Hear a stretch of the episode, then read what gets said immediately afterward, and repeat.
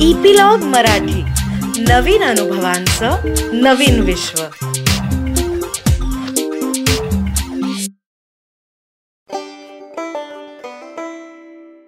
नमस्कार. मी अनघा मुनूरकर आपल्यासाठी घेऊन येत आहे आजोळी घालवलेल्या सुंदर दिवसांच्या आठवणी व गोष्टींचा फुलोरा आजोळ. भाग पाच. आत्तापर्यंत आपण सगळी वाड्याविषयी कल्पना आणि त्याच्या बाजूचा आभार वगैरे हे सगळं ऐकलं. आता ऐकूया पुढची गंमत. बडीशेपचे रान. आपले मन किती ओढाळ असते ना? एकदा का विचारांचा ओघ सुरू झाला की जरा वाहतच राहतो. सगळ्या भावंडांपैकी माझे माझ्या मामे भावाशी विशेष मित्र होतो. एकाच शाळेत जायचो व तो एक वर्षाने लहान. त्यात मामाकडे मुंबईत अनेकदा येणे जाणे कारण आम्ही जवळच राहायचो. त्या काळी एकमेकांकडे सहज म्हणून पण जाणे व्हायचे. असं आमंत्रण आल्याशिवाय जायचं नाही वगैरे अशी त्या काळी तरी पद्धत नव्हती. सहजच म्हणून संध्याकाळी वगैरे सुद्धा जाणं येणं असायचं. तर हा माझा मामेभाऊ अतिशय हुशार. त्यामुळे त्याच्या खोड्याही उच्च पातळीच्या सुपीक डोक्याच्या सतत त्याच्या धाकट्या बहिणीला त्रास द्यायचा. तेव्हा आम्ही साधारण सात आठ वर्षाचे असू. एकदा असंच काहीतरी कारण घडलं आणि मामी त्याच्यावर अतिशय चिडली. तिने त्याला काहीतरी शिक्षा सांगितली. परंतु त्यावेळी कदाचित त्याची चूक नसावी. आता नेमकं काय घडलं ते आठवत नाही पण तो चिडून आमराईत गेला. मग मी पण पाठोपाठ. थोड्या वेळाने भूक लागली. मी त्याला पळवाट सुचवली. हे बघ मला तर काही शिक्षा झाली नाही आहे मी घरात जाते आणि आजी किंवा आईकडे खायला मागते मग इकडे आणते. आपण दोघे मिळून खाऊया. तो मला ना तेव्हा ताई म्हणायचा आणि बहुतेकदा ऐकायचा परंतु या बाबतीत तो मानेच ना. त्याला त्याच्या आईचा खूपच राग आला होता ना. आता काय बरं करावं? भूक तर सारखी डोकेवर काढून पोटात कुर्र कुर्र करत होती. सहज वर नजर गेली तर झाडे कैऱ्यांनी लगडलेली. मग काय? त्यातल्या त्यात जरा पिवळसर दोन कैऱ्या पाडल्या. तेव्हा अशी अक्कल नव्हती की कलमी आंब्याची फळे अशी काढायची नसतात. झाड छोटे म्हणून कैरी काढणे सोपे एवढेच समीकरण.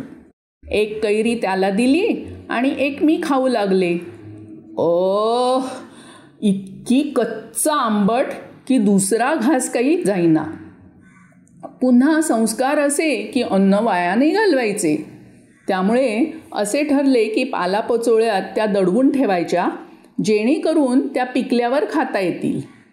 पिकतील का अशा टावका मारलेल्या? अशी आमची एकमेकात चर्चाही झाली. आता झाली पंचाईत. आधीच पोटात भूक. आणि न खाता येणाऱ्या गोष्टीचा सोक्षमोक्ष कसा लावायचा अशी नवीन समस्या.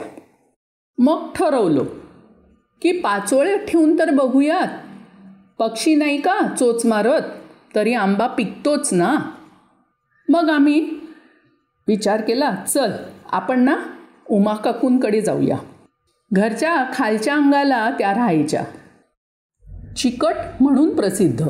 पण तरी आम्ही मुले गेलो की न मागता काहीतरी हातावर ठेवत. तिथे गेलो तर दाराला कुलू. बहुधा मुंबईला गेल्या असाव्यात. मन असे काही खट्टू झाले. आता काय करावं बरं? तसेच दिशाहीन आम्ही मग चालत राहिलो. शेते व गर्द राया यात आम्हाला खायचे काहीच मिळेना. हळूहळू निराश होत चालत होतो. कुठे काटकीने झुडपाला मार तो कुठे उगाच दगड उंच भिरकाव असे चालले होते. अन एवढ्यात अचानक आम्ही एका विस्तीर्ण उघाडीवर आलो. समोर बघतो तर काय? चक्क बडीशेपचं रान. आमचा आनंद गगनात मावेनासा झाला. कोळी हिरवी कंच बडीशेप. वेड्यासारखे जेवढी म्हणून हाताला येईल तेवढी तोडत राहिलो आणि खात होतो. त्या आनंदाच्या भरात भूक कदाचित दूर पळून गेली. यथेच्छ खाऊन घेतल्यावर जमतील तेवढे झुपके हातात खिशात झग्यात जसे जमेल तसे ठासून घेतले आणि निघालो माघारी.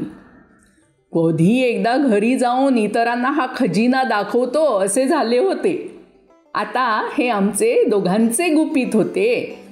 या मुद्दलावर आम्ही काय काय केले ठाऊके? सांगते ना पुढच्याच भागात. धन्यवाद. हा भाग इथे संपला. पुढचा भाग लवकरच घेऊन येत आहोत.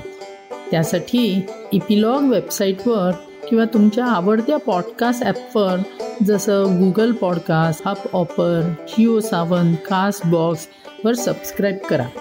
आपला अभिप्राय कॉमेंट बॉक्समध्ये नक्की कळवा. तसेच आपल्या मित्रपरिवाराबरोबर व नातेवाईकांबरोबरही शेअर करायला विसरू नका आणि त्यांनाही सबस्क्राईब करायला सांगा. धन्यवाद.